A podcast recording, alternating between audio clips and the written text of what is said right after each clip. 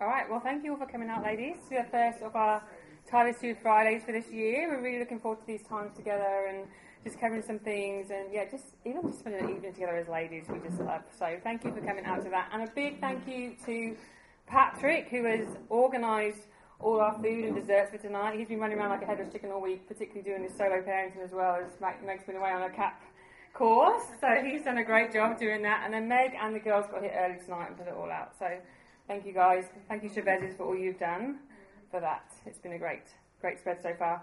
All right, well, to start off with, as um, those of you that know me will know this anyway, but I'm just going to put it out there. Um, bit of a disclaimer: I have not got it all together. I'm not stood here talking because you know what I've made it. I'm I'm here in the uh, godliness um, character. That is definitely not me. I'm stood here. I'm on a journey like the rest of you, and I am stood here on the shoulders of a lot of other people. You know, I don't have original thoughts. I think I've said that before. I, I learn, I read books, I learn from other people, and I'm definitely stood on the shoulders of others tonight. I was talking to um, Maddie Spring, who most of you will know, but if you don't, she's at um, Pastors College over in America with Riley. I was talking to her like last month or a month before, I think it was, and and she said, So much of what they're teaching me, you've already taught me. I'm like, Yes, that's because they taught me that. And that's how you know. so I'm just putting it out there that, you know, I'm stood on the shoulders of a lot of other women that I've been had the privilege to be influenced by. And actually, from tonight, one of the uh, on the message I've been doing has been based a lot on the Shopping for Time book, which I know some of you have read that, and I highly recommend it. It's written by the Mahaney girls, Carrie, Nicole, Kristen, and Janelle. And so a lot of this is their work, and I'm basing it on that and the blog post they did on the whole Shopping for Time. So um, if you open your Bibles to Ephesians 5, and we'll get stuck in. That's you've got them with you. Oh, yeah. All right, if you are making notes, the title for tonight is Redeeming the Time. And we're going to be looking at Ephesians 5, verses 15 through to 17. Basically, in Ephesians 5, Paul is giving instructions for holy living. He's talking about things to put on and he's talking about things to avoid. And then from verse 15, he says this Look carefully then how you walk, not as unwise, but as wise making the best use of the time, because the days are evil. Therefore, do not be foolish, but understand what the will of the Lord is. Would you pray with me before we start? Lord, we thank you for this opportunity tonight to come together as women and to fellowship together and to open up your word together, Lord. And I just pray that you would be with us tonight. I pray that ultimately you would be glorified. I pray that you would speak to each, speak to each one of us here that we would be challenged and encouraged by your words. Would it be your words that we hear, Father? Would you help me in my weakness? So would you ultimately be glorified through the evening? Amen. All right. Well, it's eight years this year since we moved to Australia. Eight years in June, actually. And one of my, well, I wouldn't say favourite memories, but a memory that sticks in my mind, I think during the first year we moved here, was when I went on a bushwalk. The first bushwalk I'd been on, I think it was with a couple of ladies, I think that are in this room. uh, we'll name no names, Meg. she was definitely one of them. Anyway, I had no idea about bushwalks. You don't have bushwalks in the UK. You know, there's a little bit of woods here and there. But um, I knew nothing, so I was not prepared. Um, and I actually just went in like thongs and shorts. I'm just like, yeah, I'm ready, let's go. And we're like, yeah. to be fair, no one said anything to me about like, you know what, maybe you want to change your footwear. Anyway, we're walking down this track, going downhill. I think we're heading towards a beach area. Um, and Meg, Meg, just goes, she's like walking behind me, I think, and she goes, suddenly goes, oh, brown snake. I'm like, where? I'm like, I had literally, in thongs, just trodden over a brown snake. I didn't even see the thing. Like, seriously, I had no idea what a brown snake was. You know, in the UK, you don't have animals don't kill you. It's just not the way around. we kill animals, but they don't kill us. so I was not thinking. I was not prepared. I was not walking carefully. I was not dressed for the occasion. I was not being wise in any way, shape, or form. Um, and here in Ephesians, Paul is calling us to walk very differently through our lives than the way I walked on that bushwalk. He is calling us to be wise. He's calling us to look carefully. He's ta- calling us to be. Be prepared and so here's what I want to encourage us all in tonight as we look at this passage. On the different pathways of life that God has called us to walk, would we look carefully? Would we walk wisely? And would we redeem the time that God has given us for His glory? He has called us to many different pathways. But He's all called us to the same thing in this that we are to walk wisely, we are to look carefully, we are to redeem the time that He has given us for His purposes and for His glory. And so then there are two things that I want us to do for the rest of tonight as we unpack the reality of what does that look like. Firstly, what does it mean to look carefully how we walk? And then secondly, spend the rest of the evening just what are some ways we can redeem the time and walk wisely on the different pathways that we are on? We're all on different pathways. Our lives look very different. So what are some of the ways that we can redeem the time and walk wisely on those pathways? Right, first up then, what does it mean to look carefully how we walk? You know, I looked up the word carefully in the dictionary. It says cautious in one's actions, taking pains in one's work, exact, thorough. I mean, those words are they're careful words. They're like you're not going to just be haphazardly looking through those. You're being careful. You're taking your time. You're slowing down. You know, you're thinking about what you're doing. We say it to kids all the time. I mean, I do every time they get outside their scooters. Lima Savannah in particular. Oh my goodness! Don't let me tell the case worker. No, so, um, so be careful. Be careful. Stop. Use your brakes. You know, you say it to people when they go on long drives. Drive carefully. Yet, so often, do we actually live that way? Are we living looking carefully? Are we living being wise? Are we living thinking about what we're doing? Are we living a bit like the way I went on that bushwalk, a bit blindly, not really thinking about it, just taking each step as it comes? So often that is how we live. We just let the days happen and we deal with the consequences. We've not really put much thinking into it. We've not really been looking carefully or walking wisely. But Ephesians 5 tells us to live the way we should go on a bushwalk. It tells us to walk wisely. It tells us to look carefully making sure you've got what you need, you've planned out the track, you know the different sides, the different routes, you know how long it's going to take, so you're not going to get lost in the bush. You know, we, that's the way we want to live. We want to live wisely and looking carefully. We want to be examining what's around us, taking it in, not, not having these surprises jump out on us that we weren't expecting. And so then what does it mean to look carefully? Well, the first thing it means is examine the pathway you're on. If you're going to look carefully, you've actually got to look. deep. See, I know. Yeah, you've actually got to look around. You've got to examine what is around you. You've got to look behind you. Look behind you on the pathway of life. Examine your life this far. Avoid making the same mistakes. We all make mistakes. I'm 38 and I've made plenty of mistakes. I could already write a book, I'm sure. But to look back, examine your life this far. Avoid making those same mistakes. Look back and see what went well so that we can repeat the things that have gone well, repeat the successes. When we look forward, we look forward and plan and think and consider our options. What can we see? What things are coming ahead? We look forward and we examine our hearts. Because you know what? Sometimes I think we make choices and we do things because that's what we want to do, rather than maybe that's not what God's calling us to do. We look forward and we examine our hearts, prayerfully considering is this what God wants for me? Is this what He's called me to? Or is this just something I'm pushing, my agenda? And we look around us we look at what went well that we can continue. We look at what do we need to change, and we look to others. You know, we're on this journey together. That's, that's one things I love about this is we're called to walk together. We're not called to be solo walkers. We look to others, those around us. The whole Titus 2 principle. We look to women that have gone before us. Look to those around you. Look to people that are slightly ahead of you on the path. What are they? Ask them questions. But look to people that are going to give you biblical responses, not just tell you what they think, but look to people that are going to say, you know, here's what the Bible said to me in this. Here's what God encouraged me in when I was walking that path. Look to people that are actually going to point us back to Jesus. And most importantly, we look up. We look up to seek guidance from our Heavenly Father through prayer and His Word. In Ephesians 5:17 it says, "Therefore do not be foolish, but understand what the will of the Lord is." Now, that doesn't mean that we have to try to understand his secret, his hidden will, you know. There are things that are too lofty for us to understand that we're never going to know. But what it's talking about is his revealed will in Scripture. To study his word. God, as we've been learning about in James, God gives wisdom to those who ask. If we're reading his words, if we're seeking wisdom, if we're looking up to him, he will guide us. He is our creator, and he will guide us down the path that he has created for us. And we look up and we remember who God is we remember this because He is sovereign. He is the one that has put us on that path. There are many references in the Bible that God plans our paths. From life's first cry to final death, He has commanded our destiny. He sets the boundaries for our lives. He numbers our days. He knows everything. Nothing is a surprise to him as much as we might get shocked now and again.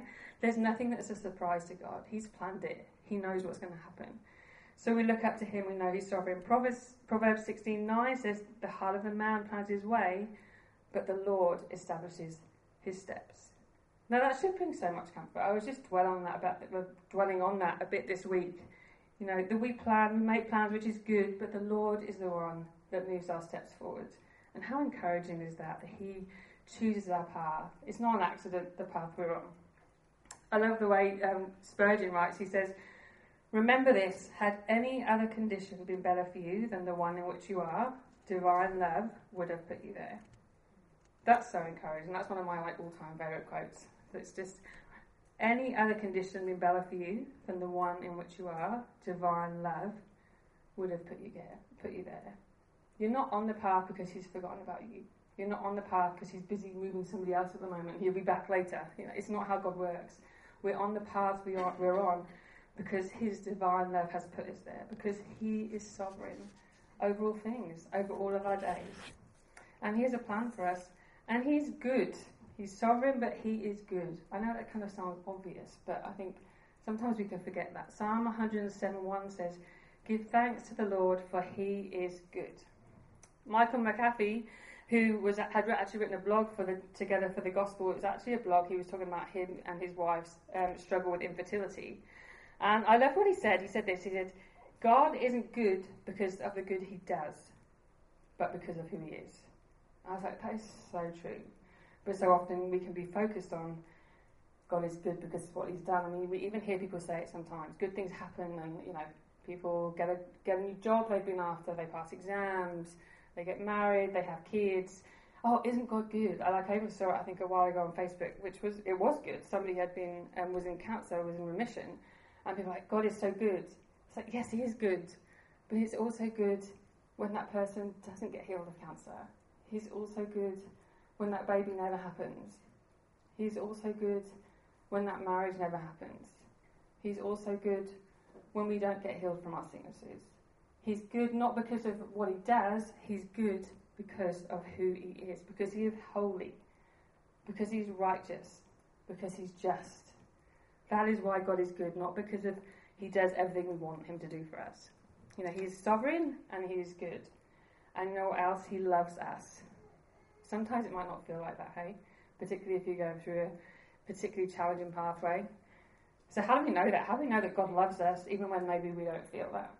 Well, we know it because of John 3:16.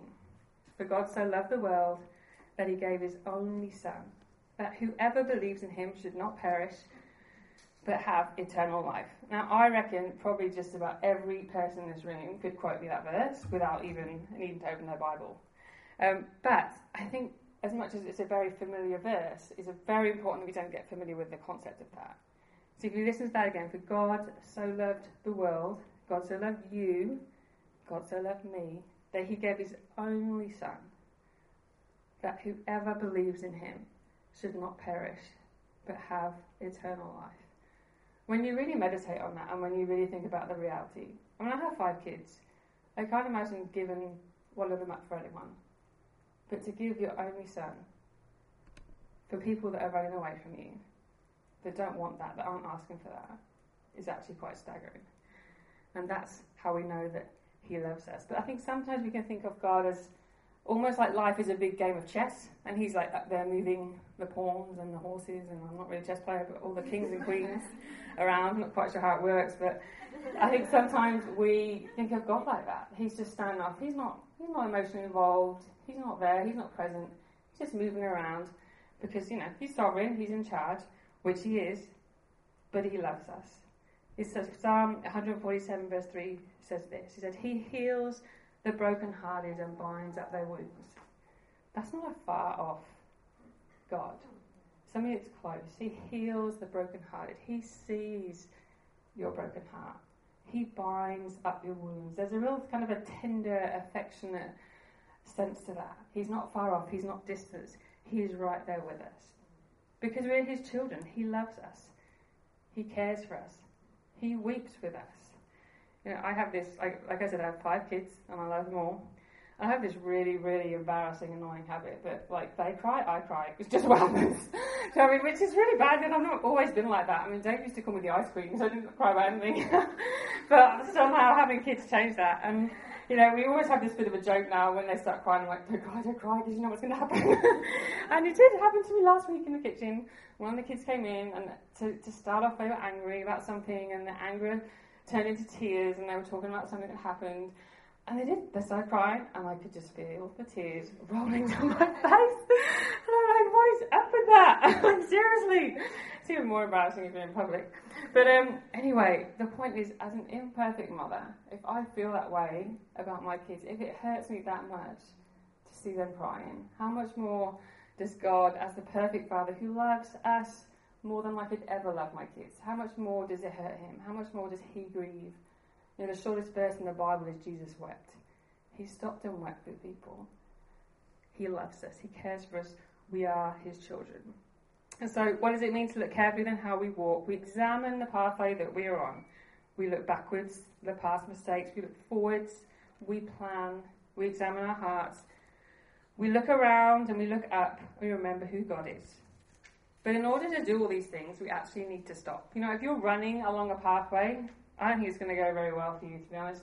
In fact, I spoke to Simon Wood a couple of times about running. Not that I like running too much, but he does. He even likes running through the bush. And he just was saying about the number of times he's actually fallen over as he's been running through the bush. And you know what? I think that's what happens to us in life. If we don't slow down as we're running along the pathway, we're going to trip. We're going to make mistakes. We're going to miss opportunities that God has planned for us. Can make bad decisions. But that can be a challenge, can't it? I think, particularly in today's world, there is so much to do. Everyone is busy. Nobody ever says, "Yeah, you know, got nothing on this week. Just you know, lying around." You know, people don't say that. We're busy. You know, I've got kids in school. I see their homework. I hate homework. I hated my homework, and I hate my kids' homework. Do you know I mean? I just hate it. There's so much going on. Then you at work, work busy with work. People are busy with families. People are busy with church stuff. You know, it's we are busy. Good things, not even bad things. We can be busy with good things. But if we don't slow down and if we don't stop and if we don't look around us and if we don't take in the opportunities that God has put in there, then we're going to take those wrong turns. We're going to make those mistakes. We're going to miss those opportunities. We need to stop and we need to slow down. And we need to plan. Plan our path. Seek God prayer in prayer and reading His Word about what does He have for us? You know, I think one thing that I try to do is to take a bit of a personal retreat. I try to do each year. And again, in this book, she does a great job of just outlining a personal retreat and the different priorities to consider. And she talks you through it. And it can just be really profitable just to take some time out, even if it's a couple of hours, just to consider okay, what, what pathway am I on? What are my priorities in this season? How are they going? Is there something I need to change? Is there something, you know, what can I keep doing? It's just a real great thing to do. So I definitely all encourage you just to do that, even if you can do it for a few hours. So that they're on the different pathways that we're on, the different pathways that God has sovereignly called us to, that we would look carefully, that we would walk wisely, and that we would redeem the time that He has given for us, for His purposes, and for His glory.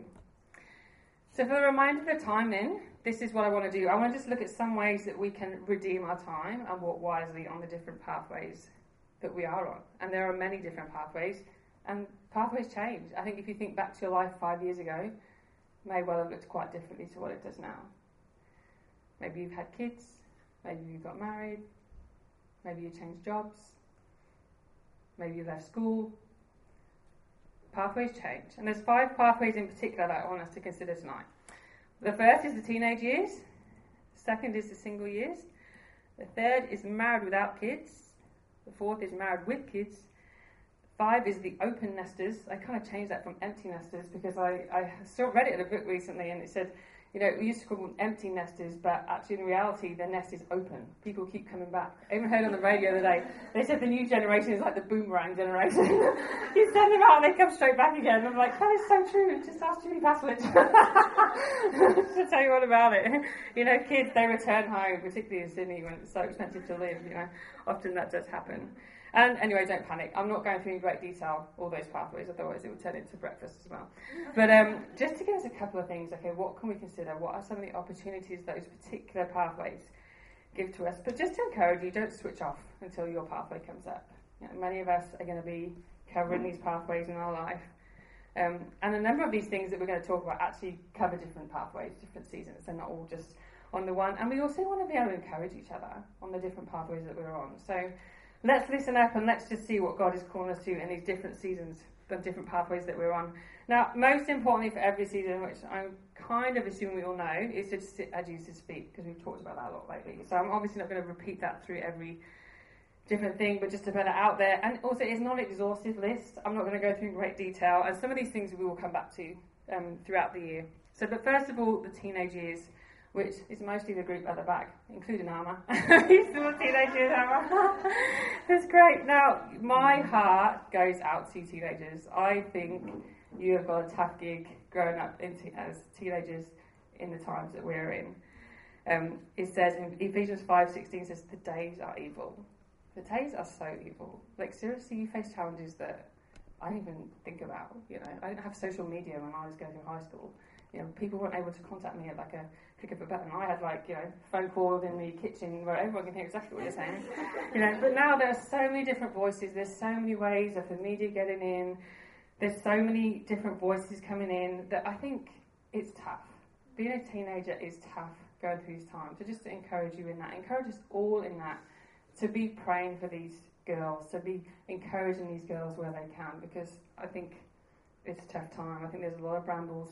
I think there's a lot of wrong signposts telling you what would be good, what you should be doing, what you should be thinking. Is there even truth anyway? Who knows? Isn't just everything okay?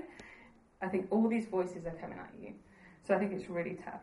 And therefore, the first way that you can redeem your time in the teenage years is to walk wisely and to grow in fearing the Lord.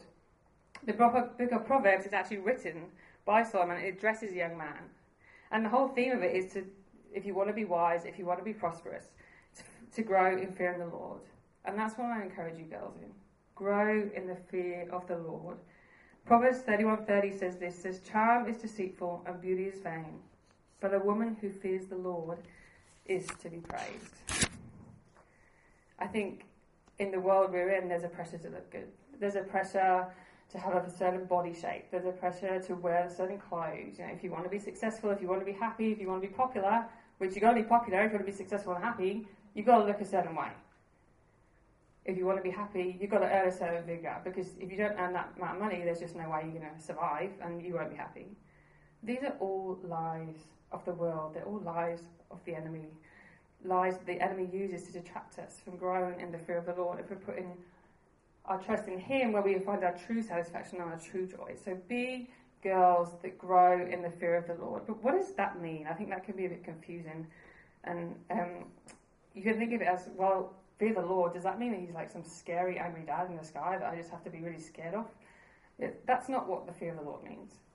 The fear of the Lord is often put alongside the love of God. There's kind of no contradictions in that. And PJ Wise writes this. He says, The true fear of God is a childlike fear. It is a combination of holy respect and growing love.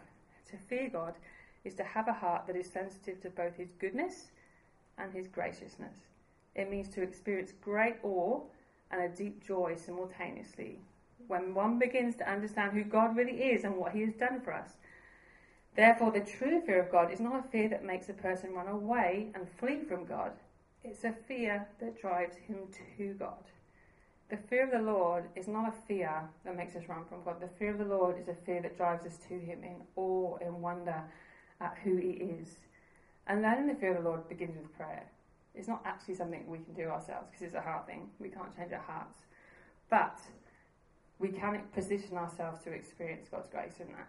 We can study God, study who He is, study His attributes. I think for me, growing up, a lot of the time I had this view of God. He's a bit of a Santa in the sky that was kind of, you know, there if you need him, but not. I wasn't really too involved. Didn't really know much about his attributes. So, encourage you girls study his attributes. Ask your parents, how can I grow in the fear of the Lord? What can I study? What can I read? What books of the Bible should I be reading? What books that have been written to help me understand that? What can I read?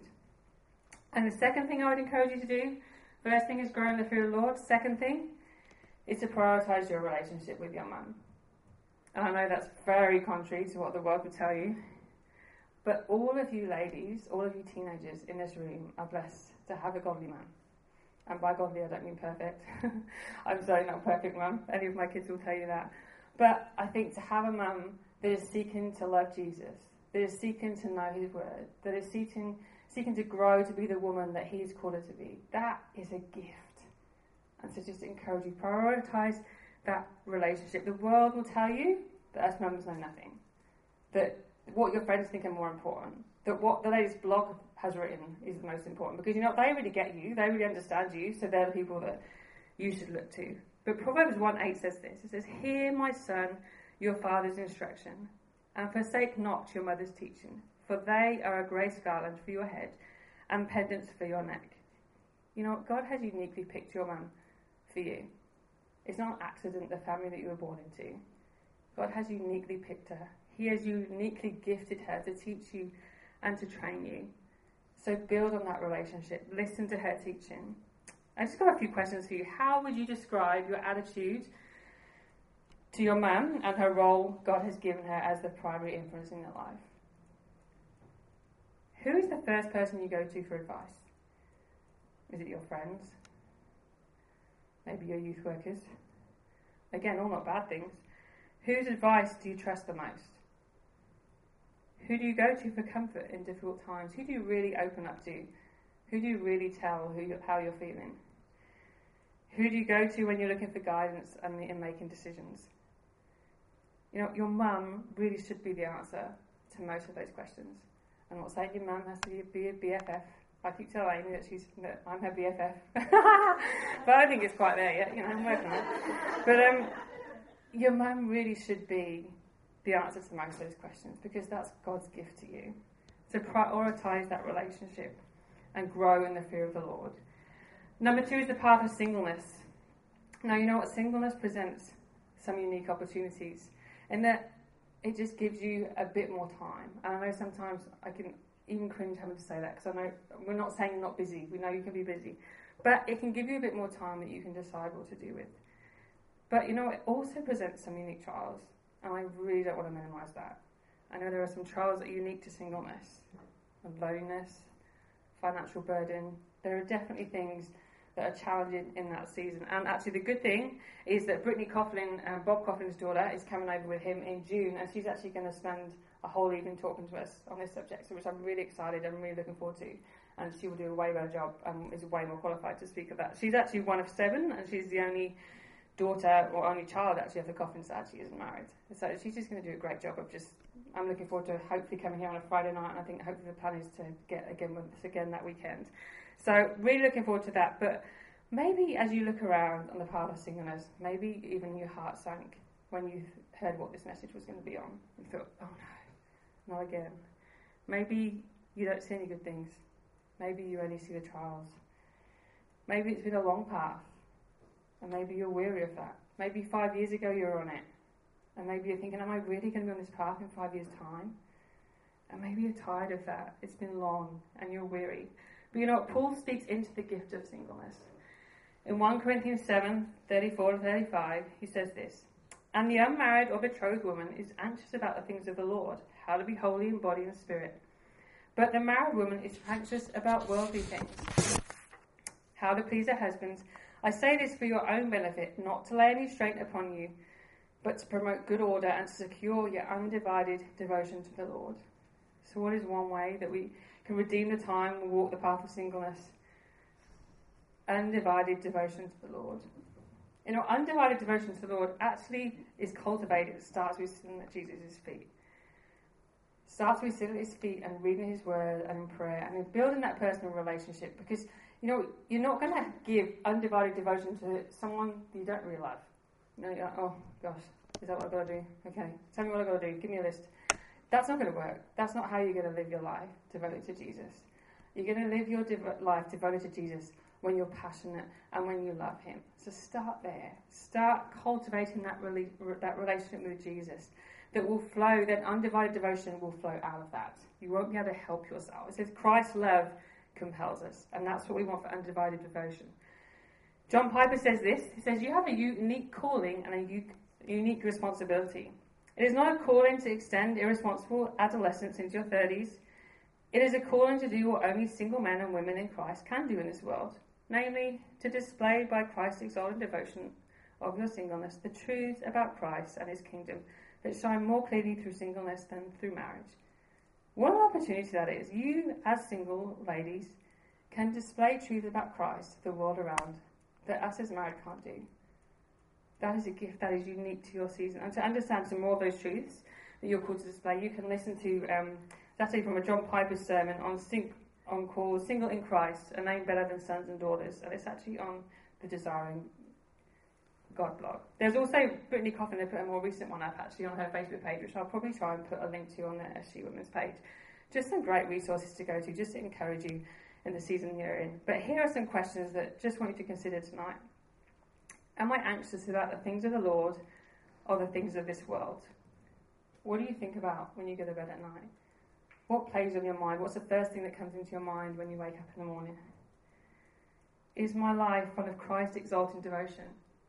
What is your life saying to those people around you? Is it saying that Christ is enough? What does my singleness say about, about Christ and his kingdom?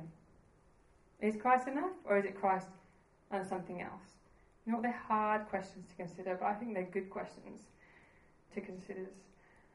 And you know, in preparing for this message, I just couldn't help but be grateful for the single ladies. I think this is definitely not a correct corrective message. I think you guys do a great job. I think you serve well. I think you build relationships well. I think you know you get around people. You're involved in the church.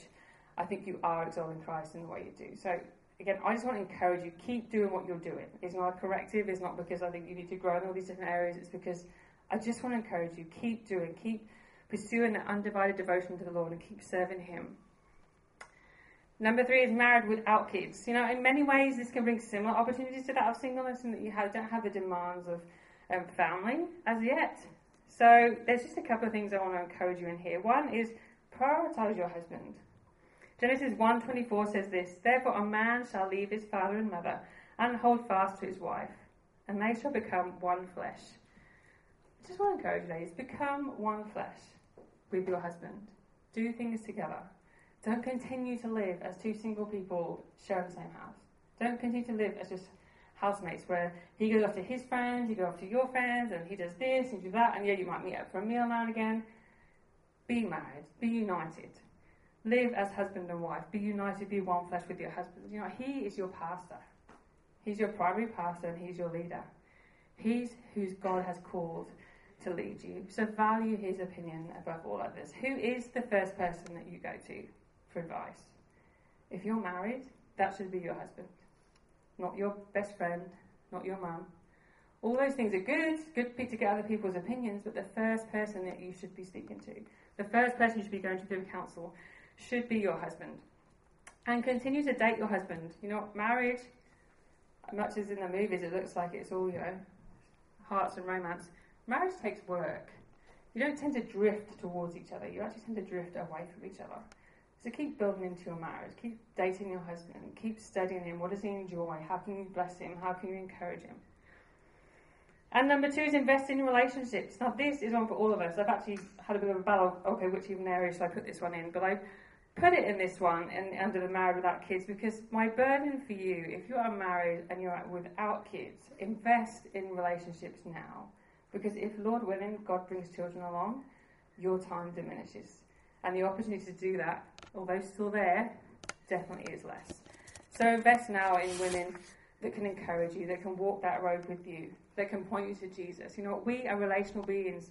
We are created by a relational God. We are made in his image. You know what? There's a triune God. One God, three persons. They're relational. We were created in his image to be relational.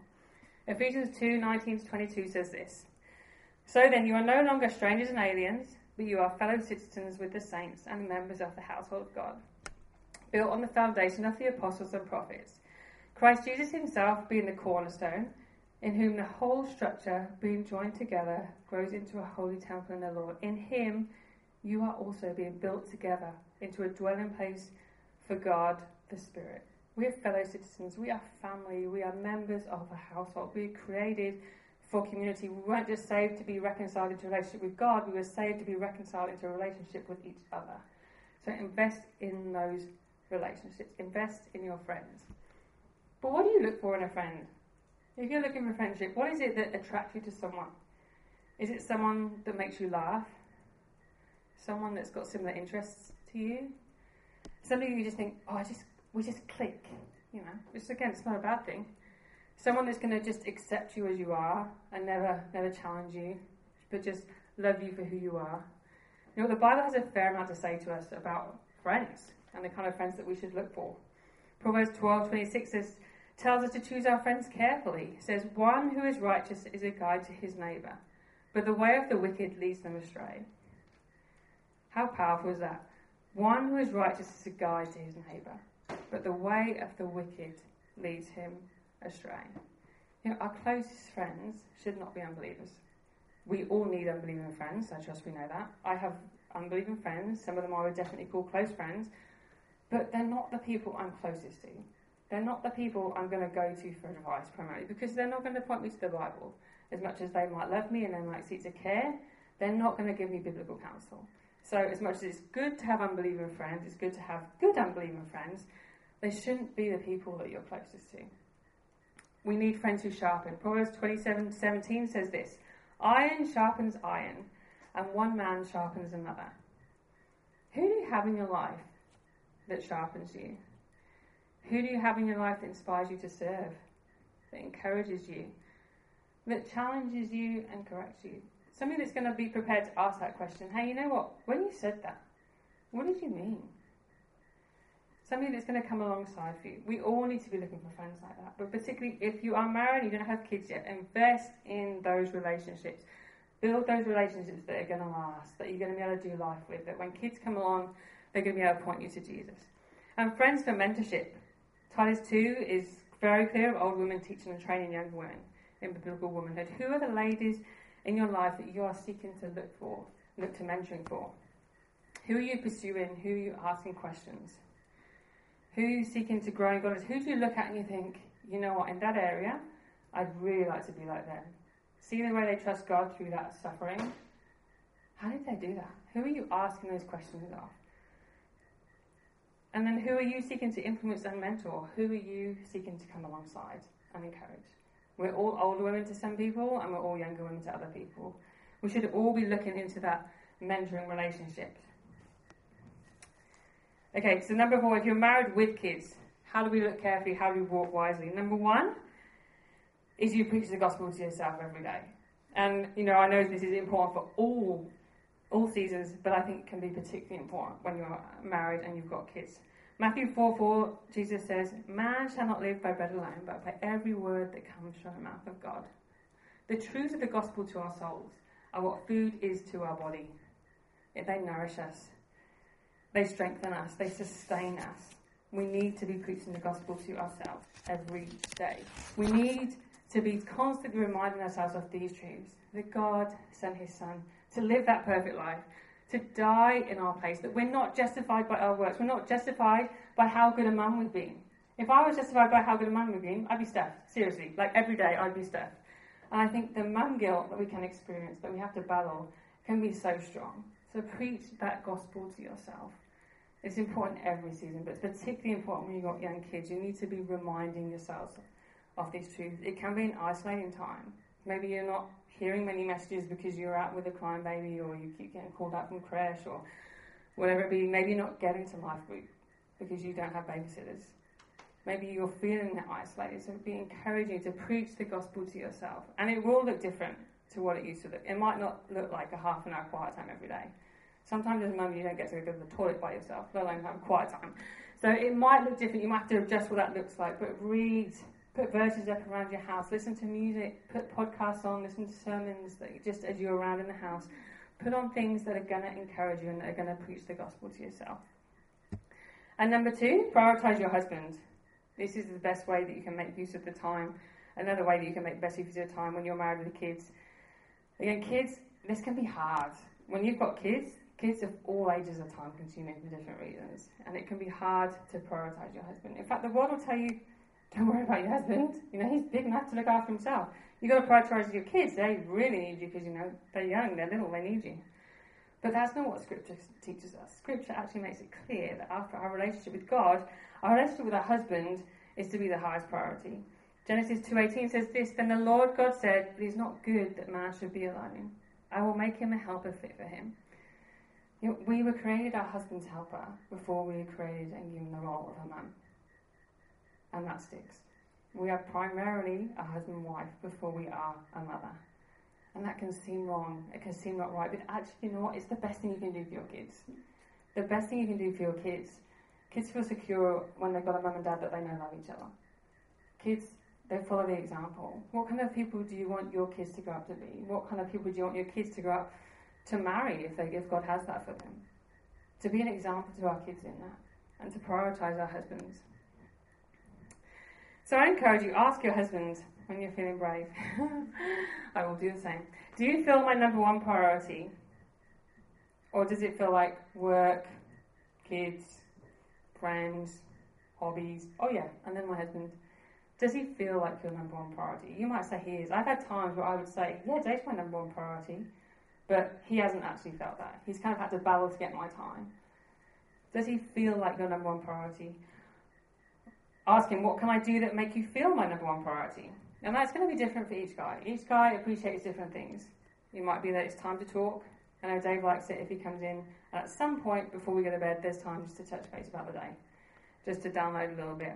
Maybe it's to go out and have fun. Maybe just to make some time regular to do that. Or maybe he would just appreciate you taking interest in a hobby. You know, maybe he likes the rugby or whatever else it is. Maybe he just wants you to do something with him, to be with him you know pray that God would help you. Because it can be hard. At times, particularly when you've got kids, you can sometimes feel more like business partners or flatmates, housemates than you do husband and wife. Because it can just really zap your time. So pray that God would help you. Pray that God would help you maintain and keep your husband a priority. And number three, train your kids. We're actually going to talk more about this. Our first Titus 2 Mums is on the 7th of April. So we'll talk a bit more about that, bit, bit more about that then. But to begin with, just after your relationship with the Lord and after your relationship with your husband, training your kids, there is nothing more important. In whatever age they are, we are to train them in the discipline and instruction of the Lord. That's what we're called to do as parents. Ephesians 6 1 4 says this Children, obey your parents in the Lord, for this is right. Honour your father and mother. This is the first commandment with a promise that it may go well with you and that you may live long in the land. Fathers, do not provoke your children to anger, but bring them up in the discipline and instruction of the Lord. You know, we must train our kids. Whatever age they are, we are called to train them. And to do this takes time. When they're younger, it takes time. Teaching them to obey, teaching them that they're under their authority, sowing the seeds for the gospel, putting the platform of truth in. And I just want to put this in there because it comes up so often. It is not wrong for a mum to work. So often at Sovereign Grace we hear like, oh, Sovereign Grace think that mum shouldn't work. We don't think that. We never said that. Sovereign Grace thinks that you can't argue that from the Bible. What you can argue from Scripture is that training your kids needs to be a priority. That's what Sovereign Grace believes. But that doesn't mean that you can't work, you shouldn't work, that it's not biblical to work. That is never that is not what we're saying. But you know, training your kids doesn't finish when they hit school age either. It takes time when they're older. It takes time to talk, to listen, to build those relationships. Pointing them back to Jesus. Asking yourself, asking them, what does the Bible say about this? What wisdom are we giving our kids? Who are we pointing them to? As they hit those teenage years, I just encourage you, don't pull back. Again, the world says give them space, let them develop, find who they want to be. Satan doesn't do that. Satan's going to go after your teenagers. Satan's going to use all he can to distract them, to take them on the wrong path. I encourage you, press in, build those relationships, spend time, listen to them, talk to them, ask them questions, find about their days, find about what's going on, what are you thinking about? Sometimes we're driving in the car and I say to Josh, What are you thinking about right now? He's like, Nothing. Like, You gotta be thinking about something. so just talk to them, build those relationships. It takes time. But you know, particularly if you have daughters, again, as we said with the teenagers, you're on biblical womanhood. Your husband is not going to be teaching your daughter biblical womanhood. That's for a fact. And if we're not teaching our daughters, if we're not the ones influencing, influencing them, then the world is going to. The media is going to. They're going to believe what they hear. They're going to believe what they hear at school. They're going to believe what they read on Facebook. We need to be building those relationships. We need to be influencing our kids and training them. And I encourage you read parenting books. Basically, anything by um, the Tripps is great. Child's Heart, Age of Opportunity. Um, and also, Don't Make Me Count to Three by Ginger Plowman is great too. And we have loads of resources in the bookshop. So if you're after that sort of thing, I just encourage you visit the church bookshop. There'll be plenty there. And make training your kids a priority. You'll get one shot at that. One shot at training our kids. Josh is going to be 16 like in two months. I can't believe that. It's crazy. It goes so quick in hindsight. It doesn't always feel quick. But it does go quick. We don't get a long time. But you know, one thing I do want to add here is we can't save our kids. That is not us, that is God. We can train them, we can plant gospel seeds, we can build a platform to truth, but we can't save our kids. God, but God's word is powerful.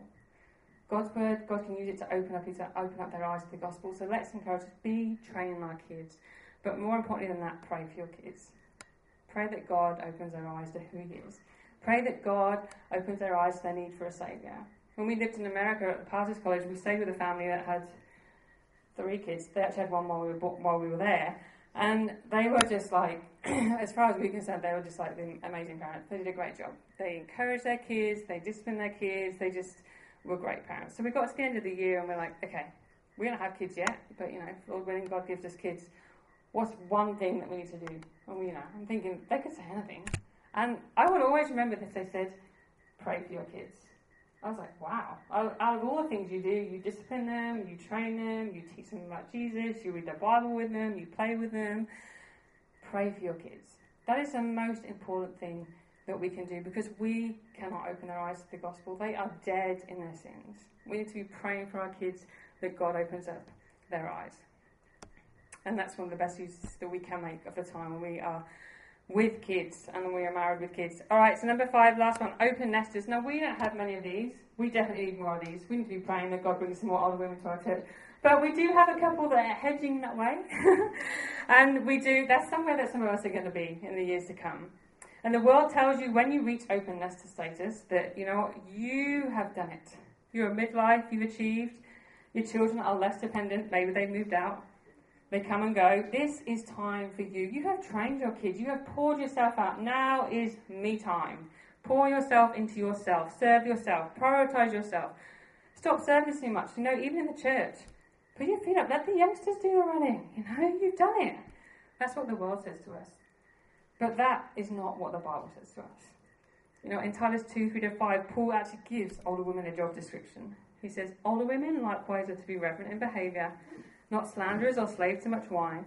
They are to teach what is good, and so train the younger women to love their husbands and children, to be self controlled, pure, working at home, kind and submissive to their own husbands, that the word of God may not be reviled.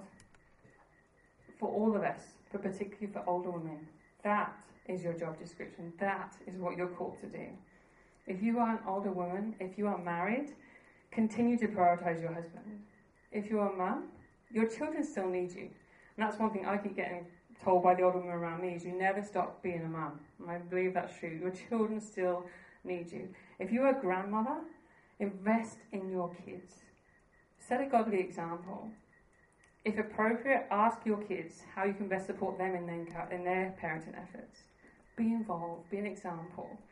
Keep running. And some questions to consider for you empty nesters or open nesters. In what ways is God calling me to serve in this season? What has God had for you? What women has He put around you that you would seek to encourage? You know, we have so many women in our church, particularly those with young kids who need older women to come around and to encourage them, to point them to Jesus, to remind them why they're doing what they're doing. We need older women in our church. That's one thing I've so loved about the Titus 2 groups we did last year and the year before. Just for my own benefit, sitting in a group, hearing some of these older ladies talk about the faithfulness of God to them, talk about what they've learned through the years, that was such a blessing. And we need that, and we want that to continue, and we want all of us in here to become those older women. That is our heart and our prayer for Sovereign Grace. How can I use my skills and talents to strengthen the church? Who is God calling me to befriend, to mentor, or evangelizing? You know, older women, we need you. Your families need you. The church needs you. Don't sit back. Don't retire to the beach. Not unless that's what God's calling you to do and you're going to go and serve Him there. But keep looking carefully and keep walking wisely for the glory of God.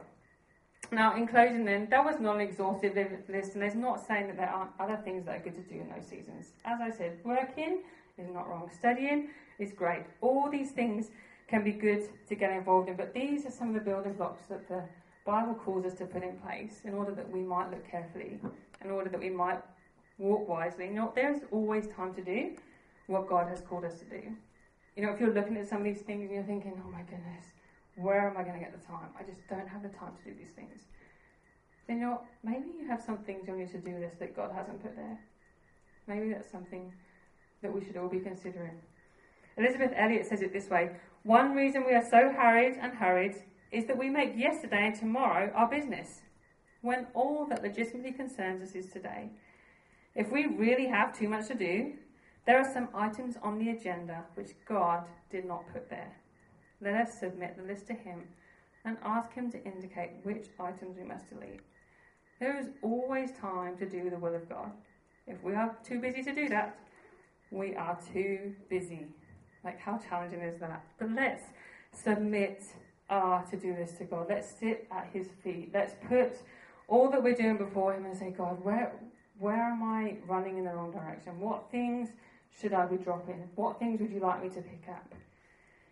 You know, one thing um, that Dave and I often say to each other is that we want to get to heaven tired. And by that, what we mean is we want to finish the race well. We want to keep running. We want to run to the end. But I don't want to get to heaven tired doing the wrong things. I don't want to get to heaven and stand there and be like, oh my goodness, if only I'd known. I would have lived so differently. I would have done this differently. I would have done that. We're all going to make mistakes. There's going to be a degree of that.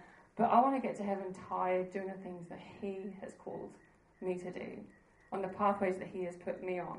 So, encourage us all in closing on the different pathways of life that God has called us to walk. Would we be women that look carefully? Would we be women that walk wisely? And would we be women who redeem the time that God has given us for His glory? Amen. Let's pray. Lord, I thank you for this time tonight, Father. Lord, I thank you for your word. I thank you that you have sovereignly placed us on the pathways cho- you've chosen for us. And Lord, help us to find comfort in that. Lord, for those that are on pathways that might not be their choice, pathways that are difficult, Lord, would they near, know your nearness, that your love, that you care for them, that, that they are your child. Lord, would they be freshly encouraged to look carefully and walk wisely down that pathway? Lord, for all of us, we, we be freshly encouraged to look carefully and walk wisely down the pathways that you've called us to? And Lord, we continue to glorify you in all that we do? Amen. Thank you, ladies.